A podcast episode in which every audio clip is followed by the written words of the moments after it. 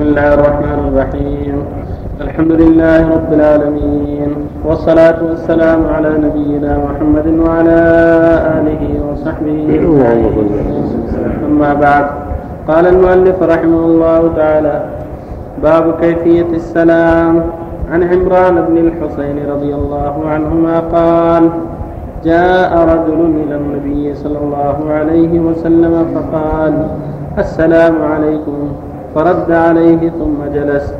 فقال النبي صلى الله عليه وسلم عشر. ثم جاء آخر فقال السلام عليكم ورحمة الله. فرد عليه فجلس. فقال, فقال عشرون. ثم جاء آخر فقال السلام عليكم ورحمة الله وبركاته. فرد عليه فجلس فقال ثلاثون. رواه أبو داود والترمذي وقال حديث حسن. وعن عائشة رضي الله عنها قالت قال لي رسول الله صلى الله عليه وسلم هذا جبريل يقرأ عليك السلام. قالت قلت وعليه السلام ورحمة الله وبركاته. متفق عليه. وعن أنس رضي الله عنه أن النبي صلى الله عليه وسلم كان إذا تكلم بكلمة أعادها ثلاثا. حتى تفهم عنه وإذا أتى على قوم فسلم عليهم سلم عليهم ثلاثا رواه البخاري. بسم الله الرحمن الرحيم صلى الله وسلم. أما بعد هذه الأحاديث ثلاث كلها تتعلق بالسلام. السلام تقدم انه قربة وسنة ومشروع للمسلمين. رجالا ونساء لما فيه من المصالح الكثيرة وجلب المودة والتآلف والحذر من الشحناء والتفاضل ولهذا حرم المسلمين يكثر عصاه وقت هذه الأيام لما في الهجر من العواقب الوخيمة. ولما في السلام من الفائدة والمصلحة والألفة والمحبة. يقول صلى الله عليه وسلم لا يحل المسلم أن يأجر ثلاثة إذا التقيان فيعرض هذا ويعرض هذا. وخيرهما الذي يبدأ بالسلام. يعني إذا كان الأمر فيما يتعلق بالدنيا كالخصومات ونحوها وليس له أن يهجر فوق ثلاثة. أما إذا كان الهجر لله من بدعة أو معصية ظاهرة فهذا لا يتغير بثلاثة. بل يهجر حتى يتوب حتى يعلن توبته. ولهذا لما تخلف تخلف ثلاثة من الصحابة رضي الله عنهم عن غزوة تبوك بدون عذر هجر النبي صلى الله عليه وسلم خمسين ليلة حتى أنزل الله توبتهم وسلم عليهم وسلم عليهم الناس. وفي هذا الحديث حديث عمران الدلالة على أن السلام إذا كان بجملة فهو بعشر حسنات لأن الحسنة بعشر أمثال كان بجملتين فعشرون كان بثلاث فثلاثون في هذا أنه سلم دخل سلم الرجل وقال السلام عليكم فرد عليه النبي وقال عشرون. ثم دخل آخر وقال السلام ورحمة الله فرد عليه وقال عشرون. ثم دخل ثالث وقال السلام عليكم ورحمة الله وبركاته رد عليه وقال عشرون. دل ذلك على أن الأكمل السلام عليكم ورحمة الله وبركاته. وان اقتصر على واحدة السلام عليكم ورحمة الله فلا بأس. والرد يكون مثل ذلك أو أحسن. اما مثله أو أحسن. لأن الله يقول سبحانه وإذا حييتم بتحيه فحيوا بأحسن منها أو ردوها ردها أن تقول مثل ما قال. هذا الرد. والأحسن أن تزيد. فإذا قال السلام عليكم تقول أنت وعليكم السلام ورحمة الله. تزيد ورحمة الله. أو تزيد ورحمة الله وبركاته. يكون هذا أفضل الحديث يدل على شرعية إفشاء السلام وعلى شرعية كون الإنسان يختار ما هو الأفضل لا في البدء ولا في الرد. والحديث الثاني حديث عائشة قول النبي صلى الله عليه إن هذا جبرائيل يقرا عليه السلام فقال وعليه السلام. هذا يدل على فضل عائشة رضي الله عنها وان لها منزلة كبيرة ولهذا رد عليها جبرائيل السلام واسطه النبي عليه الصلاة والسلام. المنطقة كلها رضي الله عنها. وفيه أن المرأة إذا سلم عليها ترد السلام ولو على غير محرمها. بالسلام العادي ليس فيه خضوع ولا تعنت ولا بل بالسلام العادي كقوله المعتاد.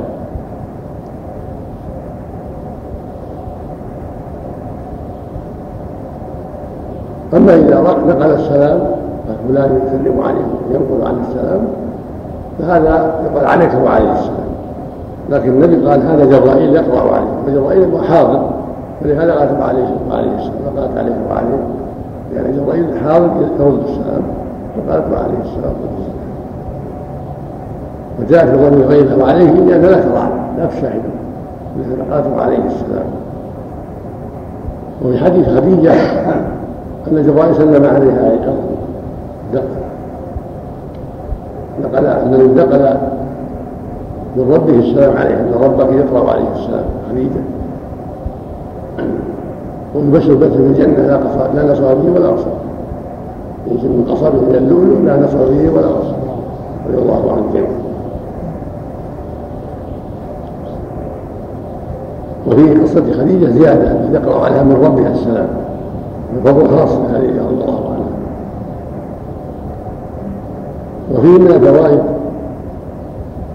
أن الإنسان إذا سلم يرد ثلاثة إذا سلم ثلاثة إذا كان يخشى أنهم ما سمعوا وإذا تكلم بفائدة كذا يكررها حتى تسمع عنه ولهذا قال أنس أن الإنسان إذا سلم سلم ثلاثة. وإذا تكلم بكلمة أعادها ثلاثة حتى تفهم عنه هذا معنى أنه ينبغي للواعظ والمعلم أن يعتني بهذا الأمر. أن يكرر الكلمات التي يخشى ألا يفهموها أو ألا ينتبهوا لها حتى ينتبهوا وحتى يستفيدوا. وهكذا السلام يكرره إذا لم ينتبهوا للأولى انتبهوا للثانية أو للثالثة. أما إذا انتبهوا للأولى ورد انتهى. إذا لم ينتهوا يعيد الثانية. إذا لم ينتبهوا يعيد الثالثة. حتى يحصل المقصود من إنزال السلام وإفشاء وفق الله الجميع وصلى الله وسلم العالمين. والصلاة والسلام على نبينا محمد وعلى آله وصحبه أجمعين. أما بعد قال المؤلف رحمه الله تعالى في باب كيفية السلام وعن المقداد رضي الله عنه في حديثه الطويل قال كنا نرفع للنبي صلى الله عليه وسلم نصيبه من اللبن فيجيء من الليل فيسلم تسليما لا يوقظ نائما ولا يسمع اليقظان. فجاء النبي صلى الله عليه وسلم يسلم تسليما ويسلم تسليما لا يوقظ نائما ويسمع اليقظان. فجاء النبي صلى الله عليه وسلم فسلم كما كان يسلم رواه مسلم. وعن أسماء بنت يزيد رضي الله عنها أن رسول الله صلى الله عليه وسلم مر في المسجد يوما وعصبة من النساء قعود فألوى بيده بالتسليم. رواه الترمذي وقال حديث حسن. وعن أبي جري الهجيمي رضي الله عنه قال أتيت رسول الله صلى الله عليه وسلم فقلت عليك السلام يا رسول الله. قال لا تقل عليك السلام فإن عليك السلام تحية تحية الموتى.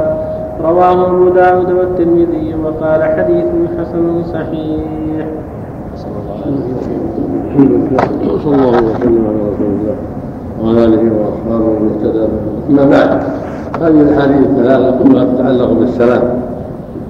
تقدم في الباب أحاديث كثيرة كلها تدل على شرعية السلام وأنه من السنة التي على المسلمين الأخذ بها والتخلق بها. ومن أسباب الألفة والمحبة والإخاء والبعد عن الشحناء والتهاجم ولهذا قال النبي صلى الله عليه وسلم عليه الصلاة والسلام الصحيح لما سئل أي الاسلام خير؟ قال تطعم الطعام وتقرأ السلام على من عرفت ولم تعرف. وقال أيضا عليه الصلاة والسلام والذي نفسي بيده لا تؤمن لا تدخلوا حتى تؤمنوا ولا تؤمنوا حتى تحاربوا أفلا أدلكم على شيء؟ إذا فعلتموه تحاببتم أفشوا السلام بينكم الله يقول جل وعلا يا أيها الذين آمنوا لا تدخلوا البيوت حتى تستأنسوا وتسلموا على أهلها ويقول إذا دخلتم بيوتا فسلموا على أنفسكم تحية من الله مباركة طيبة. ويقول جل وعلا وإذا حييتم بتحية فحيوا بأحسن منها وفي حديث المقدام دلالة على أن الرجل إذا دخل على قوم فيهم نيام أنه يسلم وفيهم يقضون لو يقضان يسلم سليما تسليما وسطا. لا يوقظ النائم ولكن يسمع اليقظان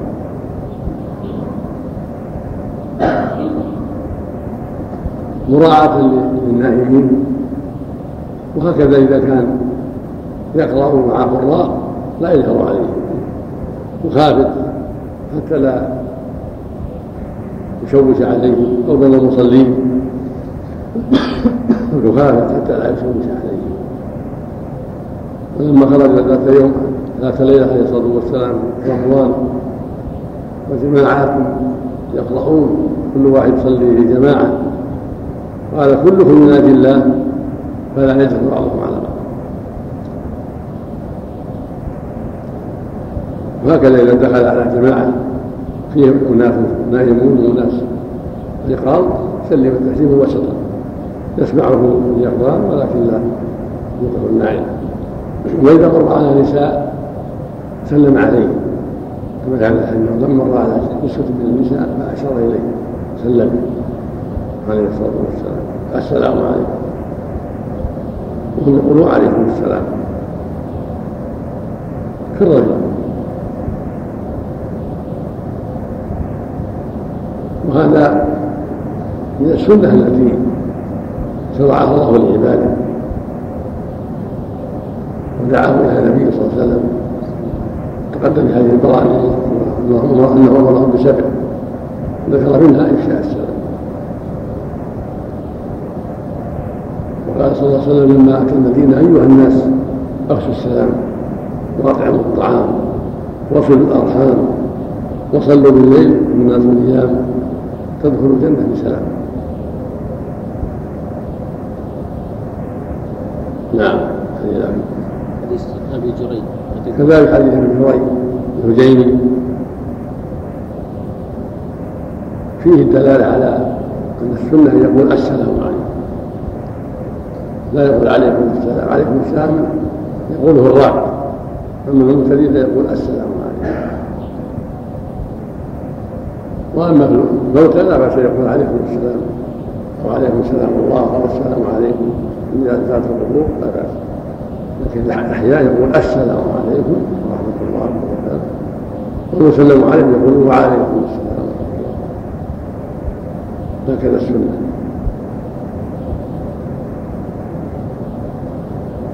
والسلام معناه السلامه والعافية. عليكم السلام يعني السلامه والعافية. وقد سلم فلان إن سلم من الآفات سلم من كذا إن عوفي من كذا سلم من المرض يسلم من المرض فمن السلام عليكم يعني العافية والراحة والسلامة من كل سوء عليكم يتحي عليكم. قال بعضهم معناه حلت بركة السلام عليكم يعني سلام من أسماء الله. السلام عليكم يعني بركة بركة السلام عليكم أو عفو السلام عليكم. كل مقام له مقام فالمعنى بركة السلام وعافيته وسلامته عليكم.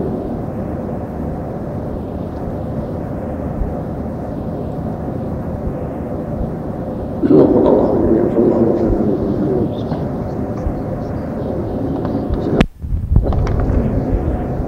بسم الله الرحمن الرحيم.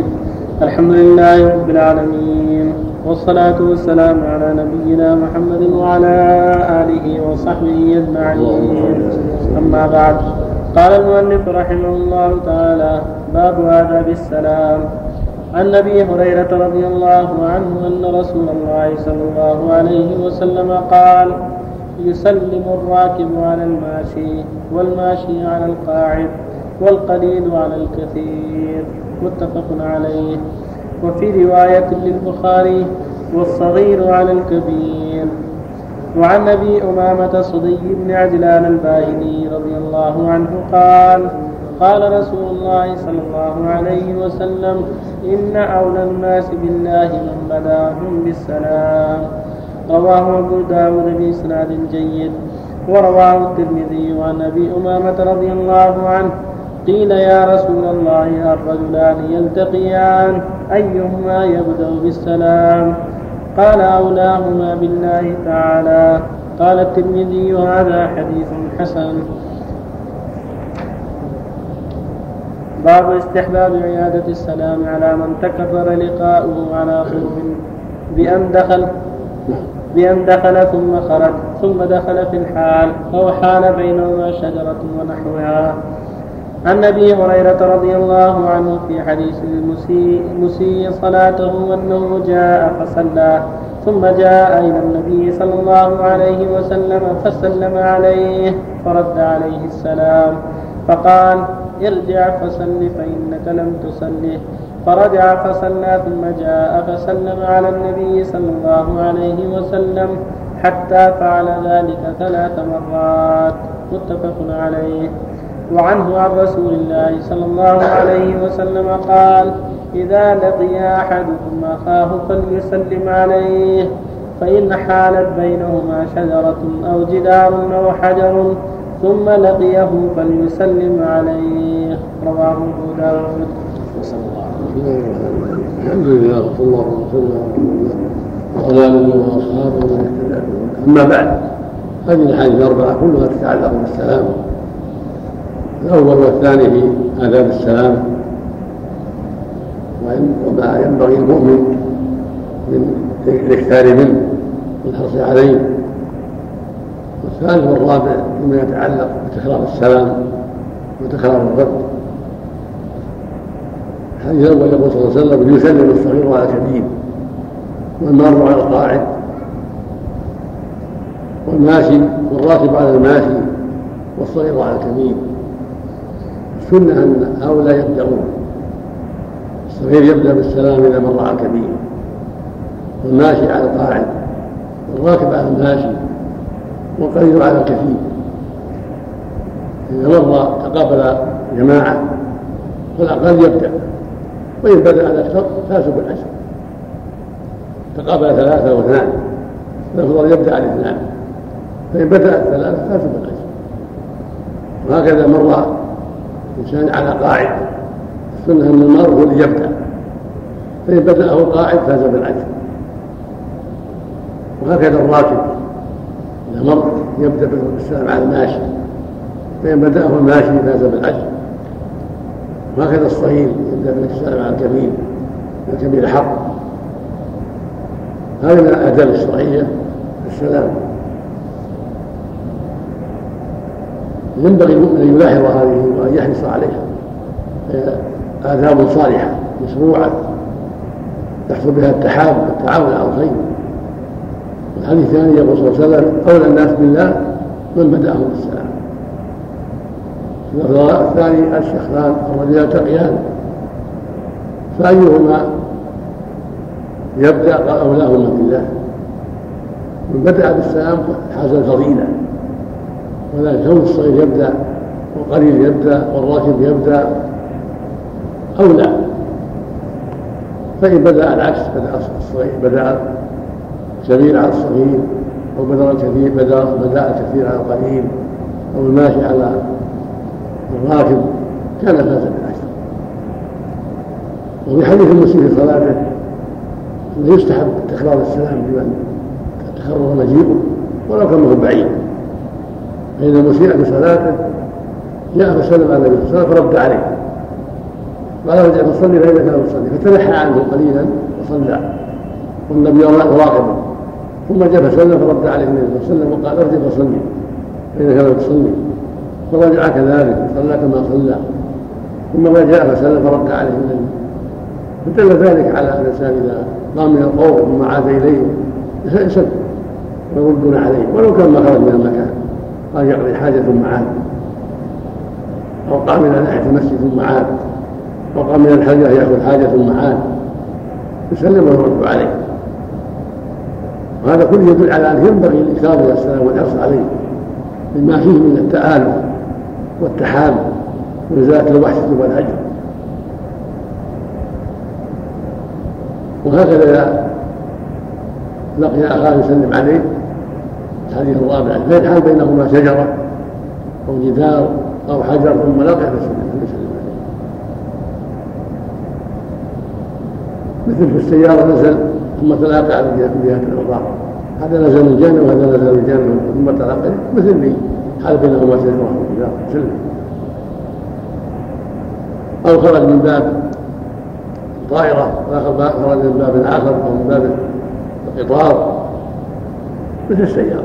إذا تلاقيا سلم أحدهما على الآخر لأن حالت بينهما إما جرم الطائرة الطائرة ولا جرم السيارة ولا أشياء أخرى حالت بينهما. المقصود من هذا الحث على الإكثار من السلام عند أقل سبب لأنه يجب المحبة والألفة وتقارب القلوب ويبعد الشحناء والعداء والتهاجر كما تقدم الحديث الرسول صلى الله عليه وسلم والذي نفسي بيده لا تدخلوا الجنة حتى تؤمنوا ولا تؤمنوا حتى تحابوا أفلا أدلكم على شيء إذا إذا فعلتم وتحاببتم أفشوا السلام خرجه مسلم صحيح. هكذا قال صلى الله عليه وسلم أيها الناس أفشوا السلام وأطعموا الطعام وصلوا الأرحام وصلوا بالليل والناس نيام تدخلوا الجنة بسلام. الله في كتاب العظيم يقول وإذا حييتم بتحية حيوا بإحسان أو ردوه وفق الله الجميع وصلى الله وسلم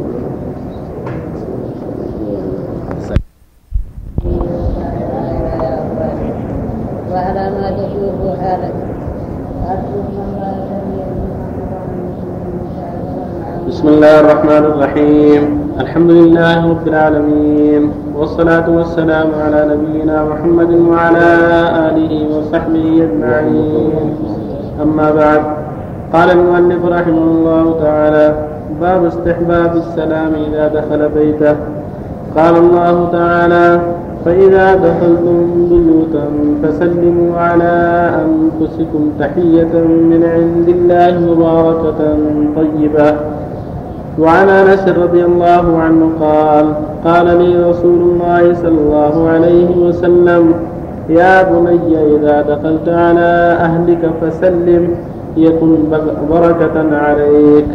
وعلى أهل بيتك. رواه الترمذي وقال حديث حسن صحيح. باب السلام على الصبيان. عن أنس رضي الله عنه أنه مر على صبيان فسلم عليهم وقال كان رسول الله صلى الله عليه وسلم يفعله متفق عليه. باب سلام الرجل على زوجته والمرأة من محارمه وعلى أجنبية وأجنبيات وأجنبيات لا يخاف الفتنة بهن وسلامهن بهذا الشرط. عن سهل عن سهل بن سعد رضي الله عنه قال كانت فينا كانت فينا امرأة وفي رواية كانت لنا عجوز تأخذ من أصول السلق فتطرحه في القدر وتكركر حبات من شعير. فإذا صلينا الجمعة وانصرفنا نسلم عليها فتقدمه إلينا رواه البخاري. وعن أم هاني فاختة بنت أبي طالب رضي الله عنها قالت أتيت النبي صلى الله عليه وسلم يوم الفتح وهو يغتسل. وفاطمة تستره بثوب فسلمت وذكرت الحديث رواه مسلم. وعن اسماء نعم. وعن اسماء بنت يزيد رضي الله عنها قالت مر علينا النبي صلى الله عليه وسلم في نسوة فسلم علينا. رواه أبو داود والترمذي وقال حديث حسن وهذا لفظ أبي داود. ولفظ الترمذي أن رسول الله صلى الله عليه وسلم مر في المسجد يوما وعصبة من النساء قعود فألوى بيده في التسليم. الله الحمد لله وصلى الله وسلم على رسول الله. وعلى آله وأصحابه من أما بعد هذه الأحاديث الآية الكريمة فيها ترغيب في إفشاء السلام عند دخول البيت على الأهل وعلى من في البيت والسلام على الصبيان وعلى النساء أيضا لأن السلام يحصل به من الخير الكثير ما لا يحصى من التعالف التحاب التعارف وإزالة الوحشة وغير هذا من مصالح السلام. ولهذا يقول جل وعلا فإذا دخلتم بيوت فسلموا على أنفسكم. يعني فليسلم بعضكم بعضا المؤمن يسلم على أهله وهو دعاء لهم بالسلام والرحمة والبركة. ودعاء من الله ينزل عليهم السلامة. السلام عليكم معناها السلامة عليكم يعني تنزل وتحل. أو معناه بركة السلام الذي من أسماء الله بركة السلام عليكم تحل. ورحمته وبركاته. وإذا دخل الإنسان بيته وسلم كان ذلك بركة عليه وعلى أهله. ولهذا أمر النبي أنس رضي الله عنه دخل على أهله يسلم عليه. يكون بركة عليه وعليه. ومر على الصبيان فسلم عليهم. حتى يتمرنوا يعتادوا السلام. فإذا مر الرجل على الصبيان سلم عليهم. ليعتادوا السلام ويعرفوا شرعيته وهكذا مر على نسوة فسلم عليهم وألوى بيده يشير إلى أنه يسلم عليهم حتى يفطنوا وليس إذا سلم على بعيد تأخر وأشار حتى يفطن البعيد أنه يسلم عليه أو الذي عنده ثقل في السمع. يصوت بالكلام ويشار أيضا لينتبه أنه يسلم عليه وكانت امرأة من الأنصار تصنع لجماعة من الأنصار طعاما بعد صلاة الجمعة من الشعير. إذا صلوا جاءوا إليها وقدمت له. وأمها من دخلت عليه الصلاة والسلام على البيت. يعني عند فاطمة وسلمت عليه فدل ذلك على أنه لا مانع التسليم من النساء على الرجال والرجال على النساء. وكان صلى الله عليه وسلم يسلم على أهله ويسلم على النساء ويسمع كلامهن ويجيبهن عن أسئلتهن.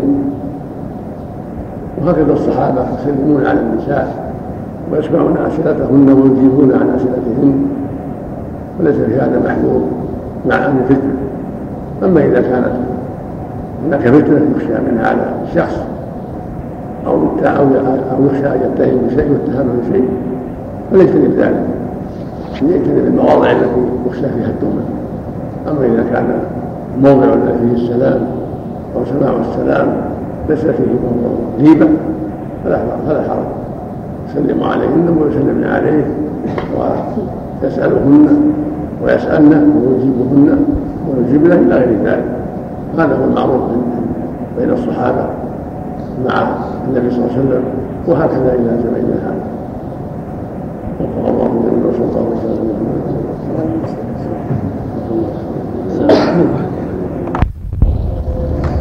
الله الرحمن الرحيم. الحمد لله رب العالمين.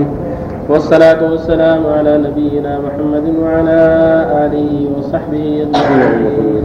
أما بعد قال المؤلف رحمه الله تعالى باب تحريم ابتداء الكافر بالسلام. وكيفية الرد عليهم واستحباب السلام على أهل مجلس فيهم مسلمون وكفار. عن أبي هريرة رضي الله عنه أن رسول الله صلى الله عليه وسلم قال لا تبدأوا اليهود ولا النصارى بالسلام فإذا لقيتم أحدهم في طريق فاضطروه إلى ضيقه. رواه مسلم. وعن انس رضي الله عنه قال قال رسول الله صلى الله عليه وسلم إذا سلم عليكم أهل الكتاب فقولوا وعليكم متفق عليه. وعن أسامة رضي الله عنه أن النبي صلى الله عليه وسلم مر على مجلس فيه أخلاق من المسلمين والمشركين عبدة الأوثان واليهود فسلم عليهم النبي صلى الله عليه وسلم متفق عليه. باب استحباب السلام إذا قام من المجلس وفارق جلساءه أو جليسه عن أبي هريرة رضي الله عنه قال قال رسول الله صلى الله عليه وسلم إذا انتهى أحدكم إلى المجلس فليسلم فإذا أراد أن يقوم فليسلم فليست الأولى بأحق من الآخرة. رواه أبو داود والترمذي وقال حديث حسن. بسم الله الحمد لله صلى الله وسلم على رسول الله وعلى اله وصحبه اما بعد هذه الاحاديث الاربعه كلها تتعلق بالسلام على المسلمين والكفار والمختلطين وفي صفة السلام عند البث وعند القيام يقول عليه الصلاة والسلام لا تبدأ اليهود ولا النصارى بالسلام. وإذا لقيتم أحدا في طريق فاضطروه بناضيته هذا فيه أن الكافر لا يبدأ بالسلام.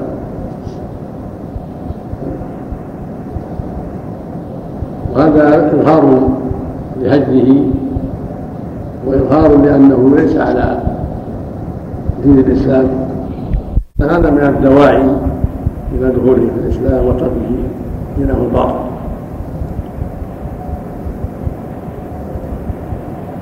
وأما معنى إذا لقيتم في الطريق فاضطروا من الطريق معناه أن المسلمين يسلكون وسط الطريق.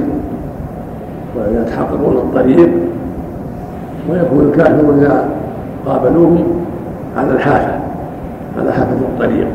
لا يجعل لهم الوسط. المسلمون يمشون في الوسط.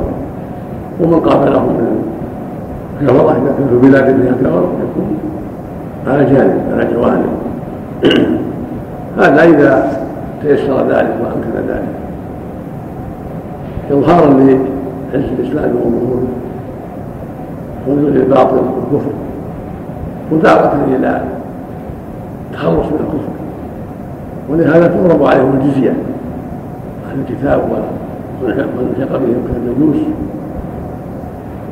ليستعين بها المسلمون ولتكون ذلا عليهم لعلهم يستجيبوا لداعي الحق ويتركون دينه الباطل فيسلموا من الجزيه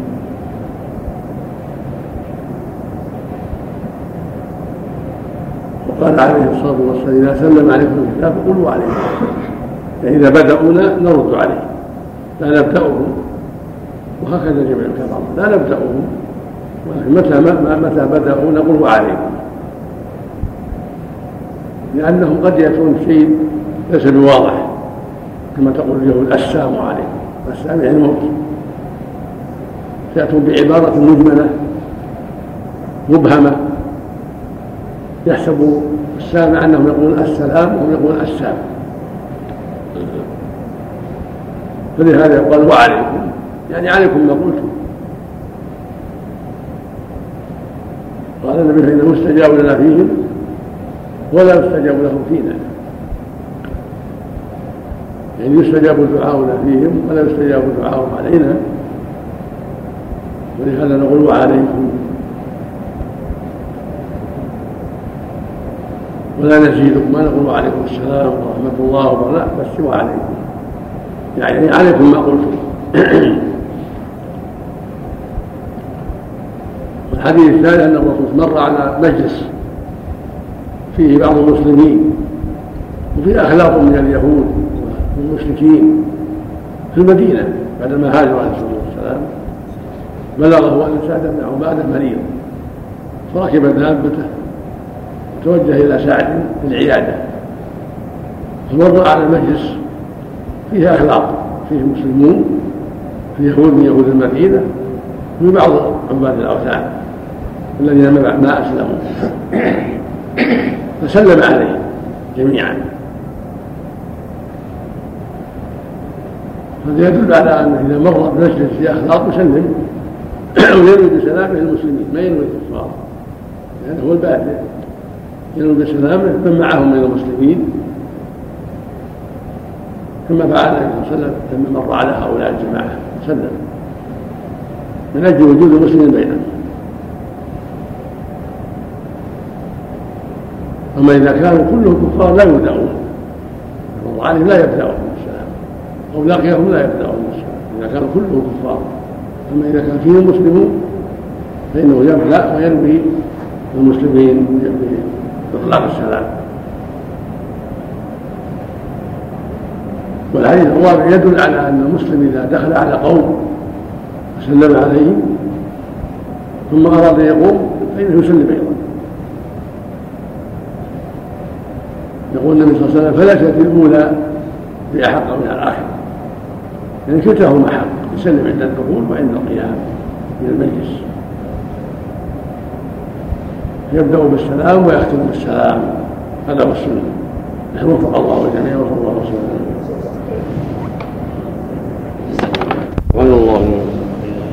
بسم الله الرحمن الرحيم. الحمد لله رب العالمين. والصلاة والسلام على نبينا محمد وعلى آله وصحبه أجمعين. أما بعد قال المؤلف رحمه الله تعالى باب الاستئذان وآدابه. قال الله تعالى يا أيها الذين آمنوا لا تدخلوا بيوتا غير بيوتكم حتى تستأنسوا وتسلموا على أهلها. وقال تعالى وإذا بلغ الأطفال منكم الحلم فليستأذنوا كما استأذن الذين من قبلهم.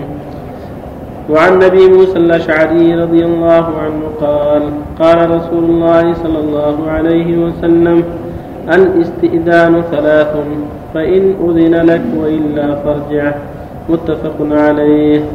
وعن سهل بن سعد رضي الله عنه قال قال رسول الله صلى الله عليه وسلم إنما جعل الاستئذان من أجل البصر. متفق عليه. وعن ربعي بن حراش قال حدثنا رجل من بني عامر استأذن على النبي صلى الله عليه وسلم وهو في البيت فقال أألج فقال رسول الله صلى الله عليه وسلم لخادمه اخرج إلى هذا فعلمه الاستئذان. فقل له قل السلام عليكم أأدخل. فسمعه الرجل فقال السلام عليكم أأدخل. فأذن له النبي صلى الله عليه وسلم فدخل. رواه أبو داود بإسناد صحيح. عن كلدة بن الحنبل رضي الله عنه قال أتيت النبي صلى الله عليه وسلم فدخلت نعم. فدخلت عليه ولم أسلم فقال النبي صلى الله عليه وسلم ارجع فقل السلام عليكم أأدخل؟ رواه أبو داود والترمذي وقال حديث حسن. صلى الله عليه وسلم الحمد لله.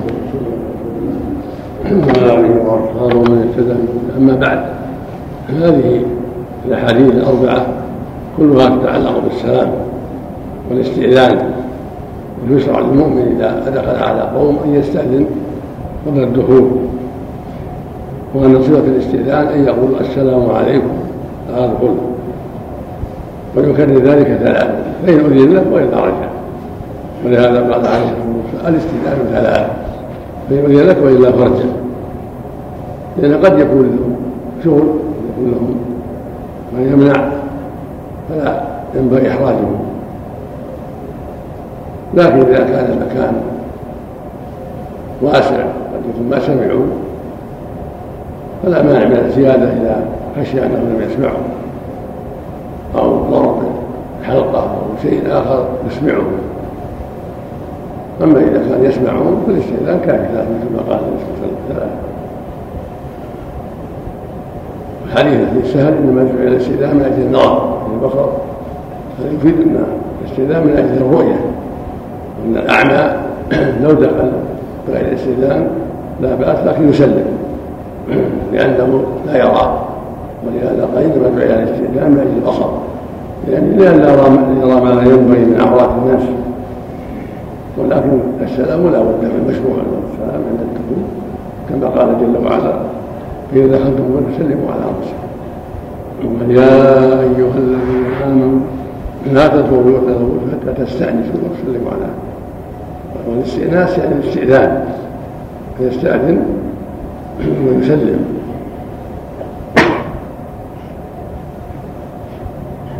رحمه الله. وفيه من الفوائد أنه ينبغي أن يعلم الجاهل. لما سمع النبي يقول آل جاهل قال علموه فعلموه. يقول السلام عليكم فأكبر الجاهل بالسلام أو بالاشياء الاخرى من السنة كتسمية العاطس وغيرها يعلم حتى يعرف السنة. هكذا يعلم الأشياء الأخرى من جهة المريض جهة الجنائز رد السلام إلى غير ذلك. وفي هذا الحديث الرابع الدلالة على من دخل ولم يسلم يؤمر بأن يعود فيسلم ويقول السلام عليكم. يرجع فيستأذن ويقول السلام عليكم. يستأذن وإذا كان هناك مانع من العودة فيسلم السلام عليكم. حتى يفعل السنة. ما يأتي بالجزء فقط.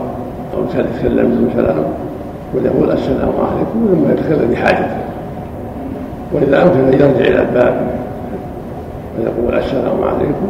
كما في الحديث حديث جلدة رجع وقال السلام عليكم. حتى يؤذن.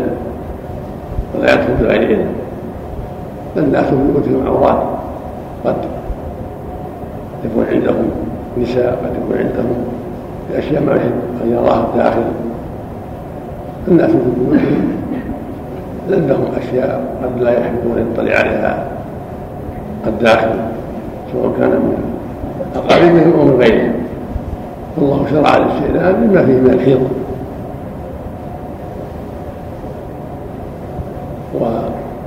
والأطفال لهم استئذان في أوقات العورات كما بينه الله جل وعلا. ثم قال وإذا بلغ منهم فيستأذنوا كما استأذنوا بهم أما إذا كانوا قبل ذلك فيستأذنوا في أوقات العورات قائلة قبل الفجر وبعد العشاء أوقات خلوة الإنسان بأهله يستأذنوا وإذا بلغوا الحلم استأذنوا في كل وقت كلما أرادوا والاستئذان هو السلام عليكم ورحمة وفق الله جميعا صلى الله عليه وسلم.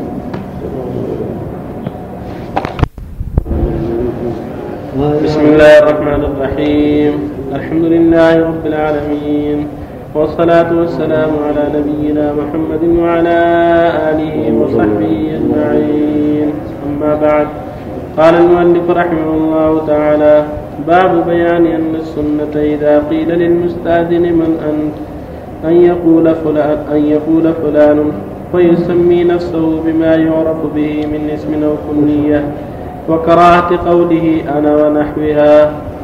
عن أنس رضي الله عنه في حديثه المشهور في الإسراء قال قال رسول الله صلى الله عليه وسلم ثم صعد بي جبريل إلى السماء الدنيا فاستفتح فقيل من هذا؟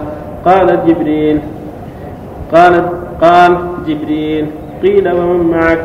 قال محمد. ثم صعد إلى السماء الثانية والثالثة والرابعة وسائرهن. ويقال في باب كل سماء من هذا؟ فيقول جبريل متفق عليه. وعن أبي ذر رضي الله عنه قال خرجت ليلة من الليالي فإذا رسول الله صلى الله عليه وسلم يمشي وحده فجعلت أمشي في ظل في ظل القمر فالتفت فرآني فقال من هذا؟ فقلت أبو ذر متفق عليه. وعن أم هاني رضي الله عنها قالت أتيت النبي صلى الله عليه وسلم وهو يغتسل وفاطمة تستره فقال من هذه؟ فقلت أنا أم هاني متفق عليه. وعن جابر رضي الله عنه قال أتيت النبي صلى الله عليه وسلم فدققت الباب فقال من ذا؟ فقلت أنا. فقال أنا أنا. كأنه كرهها. متفق عليه. الحمد لله وصلى الله وسلم على رسول الله وعلى آله وأصحابه ومن اهتدى أما بعد فهذه الأحاديث الأربعة كلها تدل على شرعية أن يسمي الإنسان نفسه إذا سئل. من؟ يقول فلان يقول فلان.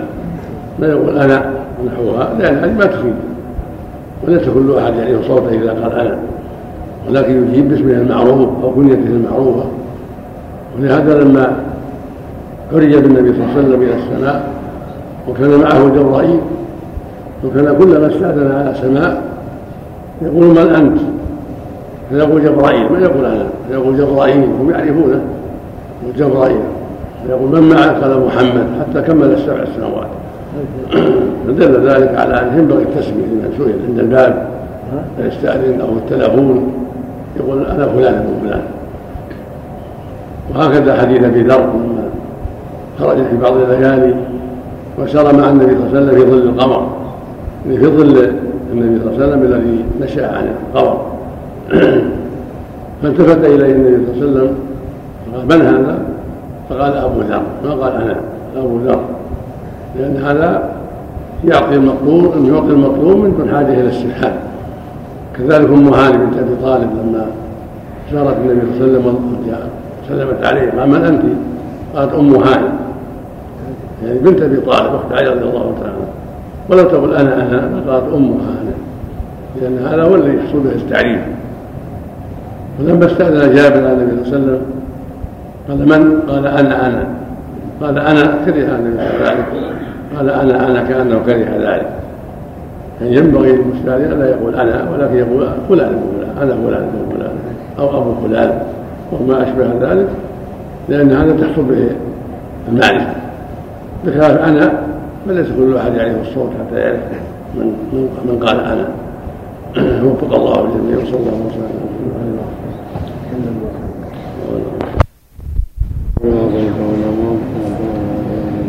بسم الله الرحمن الرحيم. الحمد لله رب العالمين. والصلاة والسلام على نبينا محمد وعلى آله وصحبه أجمعين. أما بعد. قال المؤلف رحمه الله تعالى باب استحباب تشميت العاطس إذا حمد الله تعالى وكراهة تشميته إذا لم يحمد الله تعالى وبيان آداب التشميت والعطاس والتثابت. عن أبي هريرة رضي الله عنه أن النبي صلى الله عليه وسلم قال إن الله يحب العطاس ويكره التثاؤب فإذا عطس أحدكم وحمد الله تعالى كان حقا على كل مسلم سمعه أن يقول له يرحمك الله. وأما التثاؤب فإنما هو من الشيطان. فإذا تثاءب أحدكم فليرده ما استطاع. فإن أحدكم إذا تثاءب ضحك منه الشيطان رواه البخاري. وعنه عن النبي صلى الله عليه وسلم وعنه عن النبي صلى الله عليه وسلم قال إذا عطس أحدكم فليقل الحمد لله. وليقل له أخوه أو صاحبه يرحمك الله. فإذا قال له يرحمك الله. فليقل يهديكم الله ويصلح بالكم. رواه البخاري. وعن أبي موسى رضي الله عنه قال سمعت رسول الله صلى الله عليه وسلم يقول إذا عطس أحدكم فحمد الله فشمتوه فإن لم يحمد الله فلا تشمتوه. رواه مسلم. وصلى الله عليه وسلم الحمد لله اللهم صل على رسول الله وعلى آله اما بعد. هذه الاحاديث الثلاثه كلها تتعلق بآداب العطاس وما ينبغي للعاطس ومن سمع العاطس النبي صلى الله عليه وسلم أخبر أن العطاس يحبه الله بما فيه من تنشيط وإزالة بعض الفضلات التي تنزل مع الله فهو شيء نافع للعبد ويترتب عليه مصالح ونشاط. وربما قال الانسان به فضلات ينفعه خروجه. أما التكاؤب فهو من الشيطان وهو في الغالب ليس عن الكسل والامتلاء. فإذا عطس الإنسان فليحمد الله وإذا تضاءل تثاءب فيرده ما استطاع. يعني يخدم ما استطاع. فإن غلبه فليضع يده على حين هكذا جاء الحديث عن رسول الله عليه الصلاة والسلام. ذكر أن الشيطان يظهر منه. في الوقت الآخر ولا يقول ها فإن الشيطان يطلبني فيه. بل يخدم ما استطاع ولا يتكلم شيء ويتثاءب الحديث الثاني يقول صلى الله عليه وسلم إذا عطس أحدكم فليقول الحمد لله. وليقل له يرحمك الله. فإذا قال يرحمك الله فليقول يهديكم الله بعده. الحديث الأول أن إذا حمد الله كان حقا على كل مسلم سمع أن يقول له يرحمك الله. هذا يدل على أن يتأكد حق المؤمن إذا سمع أخاه عطس وحمد الله أن يقول له يرحمك الله. وهذا من نعم الله عليه. لما شكر الله وحمده دعا له إخوانه بأن يرحمه الله. هذا من نعم الله على العبد. ومن فضل الله عليه انه متى شكر بالحمد فقد أمر العباد ان يدعوا له بالرحمه إذا سمعوه يحمدوا الله. ويقابل هذا فيقول يهديكم الله ويصلح بالكم هكذا السنة. يهديكم الله ويصلح بالكم من شانكم بالكم من شانكم حديث ابي موسى إذا عطس أحدكم فحمد الله فشمتوه وإن لم يحمد الله فلا تشمتوه تشميت يعني أن يقال يرحمك الله. هذا تشميت فاذا حمد الله. كان جديرا بان يشمت وقال يرحمك الله. لأنه أثنى على ربه. إذا غفل وسكت فلا يقال يرحمك الله. لأنه لم يأتي بالعمل الصالح الذي يستحق عليه أن يشمت ويدعى له فبهذا الحث والتحريض على حمد الله بعد العطاس ينبغي المؤمن أن يلاحظ هذا ويحرص عليه. وإذا سمعه سؤالا يقول الحمد لله قالوا لا يرحمك الله. وهذا يشمل الرجال والنساء جميعا. الصغير والكبير. يعلم الصغير حتى يعتاد ذلك. وفق الله الجميع وصلى الله وسلم.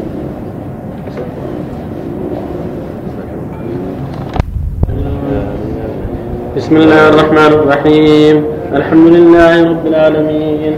والصلاة والسلام على نبينا محمد وعلى آله وصحبه أجمعين. أما بعد قال المؤلف رحمه الله تعالى باب باب استحباب تشميت العاطس إذا حمد الله تعالى وكراهة تشميته إذا لم يحمد الله تعالى وبيان آداب التشميت والعطاس والتثاوب.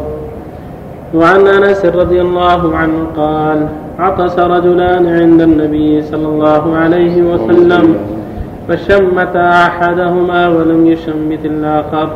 فقال الذي لم يشمت عطس فلان. فقال الذي لم يشمته عطس فلان فشمته. وعطست فلم تشمتني. فقال هذا حمد الله وإنك لم تحمد الله. متفق عليه. وعن أبي هريرة رضي الله عنه قال كان رسول الله صلى الله عليه وسلم إذا عكس كان رسول الله صلى الله عليه وسلم إذا عطس وضع يده أو ثوبه على فيه وخفض أو غض بها صوته. شك الراوي. رواه أبو داود والترمذي وقال حديث حسن صحيح. وعن أبي موسى رضي الله عنه قال كان اليهود يتعاطسون عند رسول الله صلى الله عليه وسلم يرجون أن يقول لهم يرحمكم الله فيقول يهديكم الله ويصلح بالكم. رواه أبو داود والترمذي وقال حديث حسن صحيح. وعن أبي سعيد الخدري رضي الله عنه قال قال رسول الله صلى الله عليه وسلم إذا تثاءب أحدكم فليمسك بيده على فيه فإن الشيطان يدخل. رواه مسلم. أسأل الله. نعم. صلى الله وسلم على آله وأصحابه ومن اهتدى أما بعد هذه الأحاديث الأربعة فيما يتعلق بالغطاس وآدابه والتفاؤل تقدم بعض الأحاديث ذلك. وقوله صلى الله عليه وسلم إن الله يحب العطاس ويكره التثاؤب فاذا عطس أحدكم فليحمد الله فإذا حمد الله كان حقا على كل مسلم سمع ان يقول له يرحمك الله.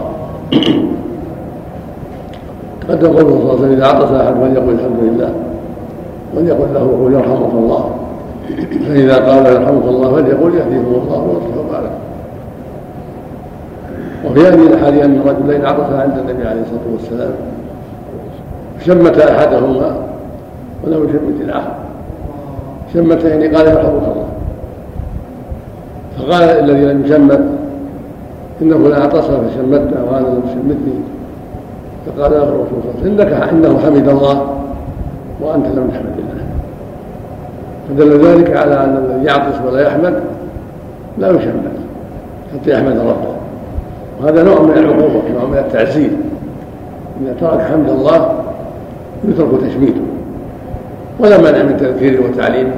يقال له إذا عطست قل الحمد لله حتى يتنبه.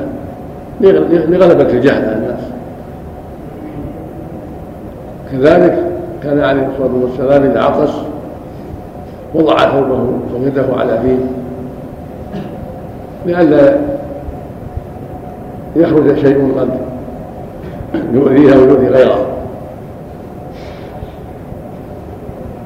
وكان يخفض صوته بالعطاس هذا يدل على أن يستحب خفض الصوت. بعض الناس صوته مزعج. ينبغي أن يحاول حول الصوت. حتى لا يزعج من حوله مع وضع يده أو ثوبه على وجهه أنفه وحوله حتى لا يقع شيء يؤذيه أو ينتشر إلى غيره. وهذا من الآداب الشرعية التي ينبغي المؤمن أن يعتني بها ويحرص عليها. عملا بالأخلاق الكريمة وحرصا على اتباع السنة. عن النبي عليه الصلاة والسلام.